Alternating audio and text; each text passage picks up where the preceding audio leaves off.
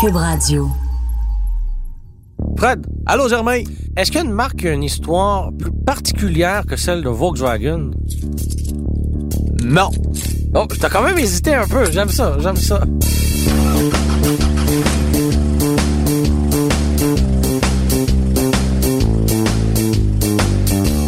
C'est pas parce qu'on est des fans de chars qu'on est des incultes pour autant. Ben non, je sais pas qui a dit ça, mais pas moi. Au contraire, moi, je sais pas pour toi, mais moi, je, je suis quand même un grand fan d'histoire. Puis de l'histoire, Volkswagen en a beaucoup. Puis ça tombe bien parce que c'est un modèle qu'on affectionne particulièrement. Toi puis moi, les deux, on est propriétaires d'ailleurs de modèles Volkswagen. Le hasard fait bien les choses quand même. Quand même. Fait que j'aimerais ça qu'on fasse un petit récapitulatif de l'histoire assez fascinante de cette marque allemande. C'est une excellente idée. On part? On part.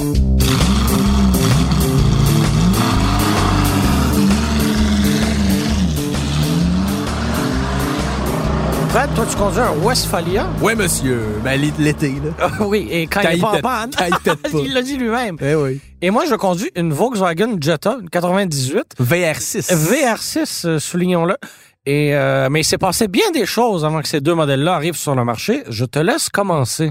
Germain, pour n'importe quel connaisseur d'automobile, c'est inévitable. Volkswagen, c'est souvent associé à quelque chose d'assez dégueulasse aux, aux nazis, au gouvernement nazi en Allemagne qui a causé euh, ben des dommages. Oui, mais il faut remettre quand même certaines choses en perspective. Volkswagen n'est pas le seul constructeur à être lié à Hitler. Il y a un collègue du site Jalopnik qui disait Avez-vous déjà vu Adolf Hitler dans une autre voiture qu'une Mercedes-Benz La question est bonne parce que sur toutes les photos qu'on voit de lui dans un véhicule, c'est une Mercedes. Bon. Il y a Opel aussi, un constructeur allemand qui avouait travailler ouvertement avec les nazis.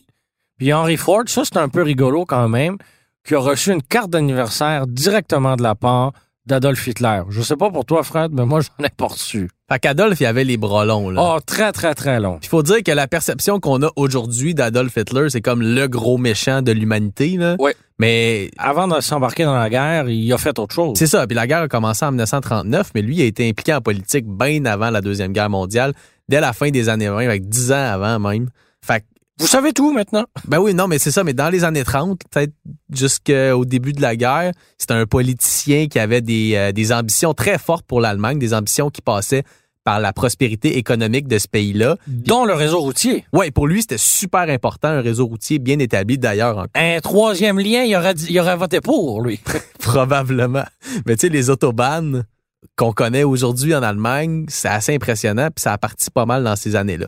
Puis Hitler, il y avait un rêve, puis c'est un rêve qui date même d'avant le gouvernement nazi, mais on peut quand même euh, lui donner le crédit, là. j'aime pas ça donner le crédit à, à un monstre, mais on peut quand même lui donner le crédit, c'est lui qui a mis sur roue l'Allemagne, parce que Hitler avait un projet, puis c'était de créer une voiture qui serait accessible pour le Pour le peuple. pour le grand peuple, une voiture du peuple. C'est ça que ça veut dire Volkswagen. Là. Je pense que j'apprends pas grand-chose à personne.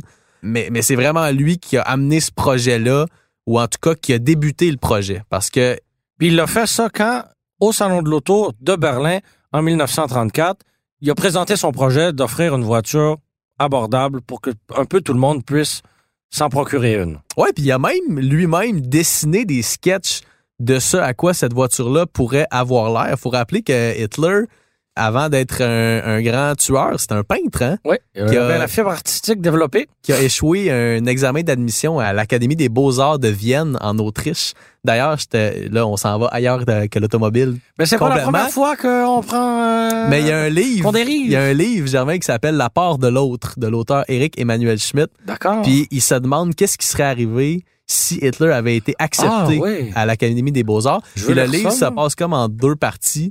Il y a une partie qui est comme réelle ou à peu près où il a été refusé. Puis il y a une partie qui est fausse, qui est romancée, où là, il a été accepté à l'Académie des Beaux-Arts. Puis là, on découvre Hmm. un Adolphe qui s'épanouit, puis blablabla. En tout cas, fin de la parenthèse. Mais en gros, le, le vrai monde a voulu qu'il ne soit pas admis à l'Académie des Et quand il a Beaux-Arts. parlé pour la première fois d'une voiture qui s'adressait au peuple, il visait vraiment pas la- la- l'aristocratie parce que il parlait de 990 Reichsmark, ce qui équivaut à 400 dollars américains avec la, la devise à l'époque. 400 pièces. Bon, le, Pour un monde char. gagnait, le monde gagnait un petit peu moins aussi, là. Mais c'est ça, on visait vraiment. Puis, tu sais, on voulait un véhicule simple, facile à réparer, puis qui était capable aussi d'accueillir, euh, Du je monde, pense, une 4 famille, 5 ouais. personnes confortable, ben, confortablement. On va le mettre entre guillemets, là. c'était- Ouais. Mais pour ça, réalisant qu'il avait peut-être pas tous les talents pour faire ça, il a fait appel à une autre figure assez connue du monde de l'automobile.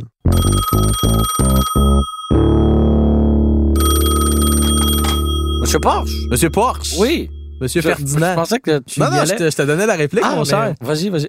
Ferdinand Porsche. Oui, qui était chez Daimler juste avant de réaliser son rêve. Et euh, c'est entre autres l'homme qui est derrière euh, la Mercedes SSK.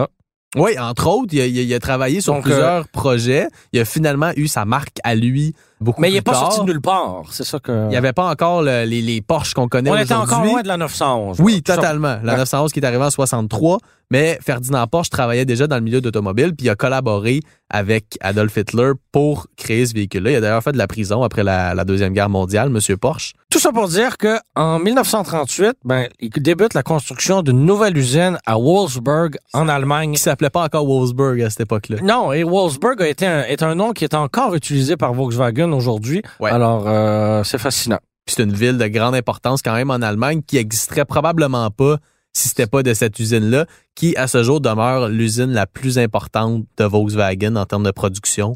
C'est gigantesque comme usine. Puis Je la rêve d'ailleurs de la visiter. J'aimerais beaucoup. J'aimerais beaucoup aussi. Puis là, la, la Mais là, on est Volkswagen- en 1938. Oui. Il débute la construction de l'usine. Ouais, Et un an plus tard, euh, voilà, c'est la guerre. tout à fait. C'est le Donc, début de euh, la guerre. L'Allemagne envahit la Pologne. Euh, hits the fan, comme oh ils oui, disent. euh, big time, mon chum, big, time. Big time. Puis la guerre, bon, dure euh, 5-6 ans. Ça finit en 1945. Et le 27 décembre de cette même année-là, la première Volkswagen sort de l'usine. C'est ça. Mais là, c'est là qu'il faut comprendre que quand on dit Volkswagen, c'est une auto de nazi, Ouais. ben, la première vraie Volkswagen destinée aux civils est sortie de l'usine Après les nazis. après la guerre, donc Voilà. après le régime nazi.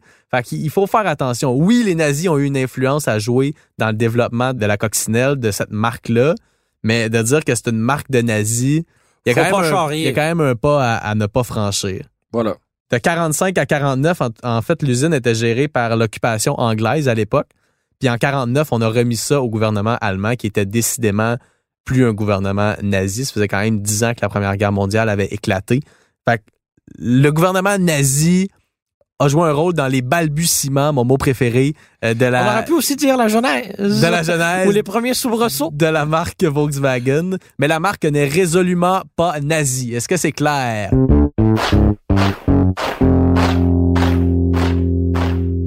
Fait que là, là t'es en 1945-46, les premières coccinelles envahissent le marché, puis ça a été un tabarouette de succès. hein? Oui, parce que, bon, euh, en fait, au total, ils en ont vendu, écoutez bien, je suis pas très doué avec les chiffres, 21 529 464 unités. Puis en quelle année ils ont arrêté de la faire, Germain? En 2003, C'est ça, fou, c'est- là! c'est incroyable. T'étais né! J'étais né! C'est la première fois qu'on parle d'un moment historique où j'étais né. Félicitations! Donc, le modèle a été sur le marché de 45 jusqu'à 2003. Évidemment, 21 là, en- millions euh, d'exemplaires. au Canada, on ne pouvait pas acheter une Beetle dans la forme euh, qu'on l'imagine en parlant de la, de la vieille Beetle.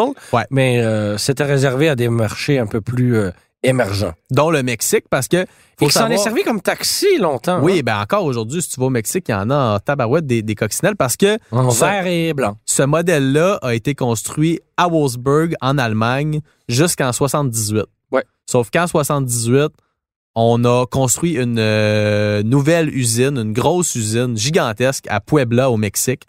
Puis c'est le premier modèle qui a été construit là à Puebla. C'est la coccinelle qui est carrément déménagée là. On a arrêté de la faire en Allemagne.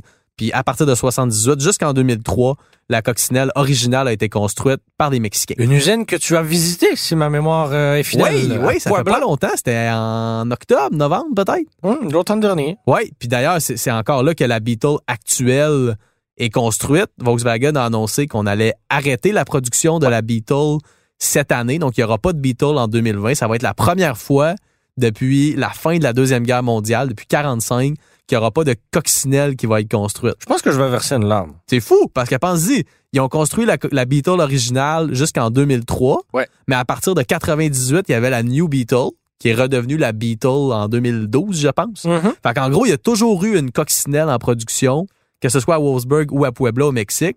Puis cette année, là, quelque part au courant de l'année, ils vont arrêter de faire la, la Beetle. Puis ça va vraiment être la fin d'une époque. Volkswagen disent qu'ils en referont plus jamais. Moi, j'ai Ah, un bémol là-dessus. Faut jamais là. dire jamais. Ils vont sûrement revenir avec une Beetle électrique dans C'est Ah, cinq, sûr, dix ans. sûr, sûr, sûr, sûr, sûr, sûr. Mais quand même, ça marque vraiment la fin d'une époque. Ben, 2003 était clairement la fin d'une époque avec la fin de la, de la Beetle originale. Et on a pensé la remplacer bien avant, en plus, parce qu'en 74, Volkswagen est arrivé avec la Rabbit, Ouais. qui se voulait euh, un peu le modèle économique, là, le modèle d'entrée de gamme. Puis plus moderne, tu sais, un moteur placé à l'avant, euh, refroidi à l'eau. Comme on parlait d'un seul modèle, euh, aujourd'hui, on s'attendait à ce que le réalisateur soit tranquille sur la souris d'ordinateur et avec Google. Mais non, on l'a quand même surpris à regarder des Beatles euh, sur les internets. C'est un Et, fan. euh, je l'ai vu quand même accroché euh, sur le modèle doré. Ben, c'est quand même intéressant de noter que lorsqu'est venu le temps de produire la millionième unité, Volkswagen a fait ça en grande avec une édition complètement dorée. Elle n'a pas été vendue, là. Puis aujourd'hui, elle vaut sûrement son, pesant d'or.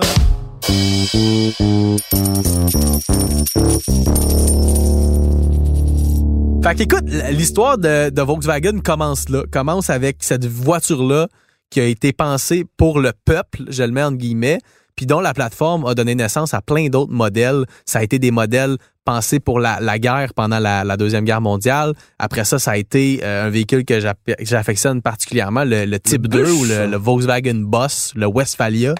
Euh, ça a donné naissance à la Carman Ghia. Au notchback, squareback et fastback. Puis, puis de là sont découlés, bon, t'as parlé de, de la Golf tantôt, la Jetta évidemment, la Passat, tous les véhicules qu'on connaît aujourd'hui. Puis Volkswagen maintenant et fait partie du top 3 des plus grands constructeurs mondiaux avec, euh, bon, il y a le groupe euh, Nissan, Renault, Mitsubishi. Ouais.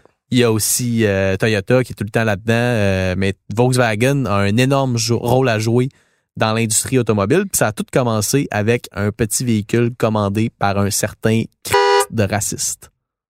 Il faut savoir faire la part des choses. Est-ce que Volkswagen est une voiture fondée par les nazis? Non. La marque, non. Mais je veux dire, les- le- Hitler, le, le gouvernement nazi a quand même eu son rôle à jouer Oui. dans son développement. Il faut pas s'en cacher. Volkswagen déteste parler de ça. En fait, dé- Évidemment. déteste parler y a de, quelques de sujets Volkswagen en tabous, hein. 1950 avant que ça devienne une compagnie privée. Donc, c'est ça, Germain. Est-ce que Volkswagen est une marque de nazis? Non, ce serait faux de dire ça. Cela dit, l'implication de l'Allemagne était très présente euh, dès la naissance de la marque. Évidemment, c'est cliché, mais rien n'est tout noir, rien n'est tout blanc. Je pense qu'on a droit ici à une belle zone de gris.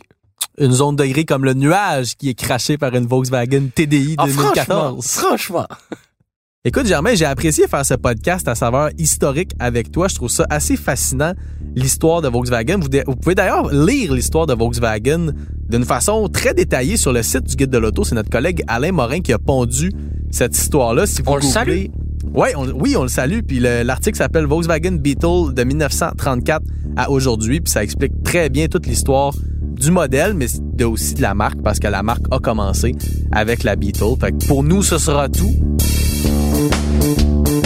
Merci beaucoup d'avoir été des nôtres. C'était Germain Goyer et Frédéric Mercier à l'animation. Si vous avez aimé ce podcast, n'hésitez pas à le partager sur peu importe la plateforme sur laquelle vous vous retrouvez. Merci à Bastien Gagnon La France à la réalisation et à Philippe Séguin au montage. C'était une production Cube Radio.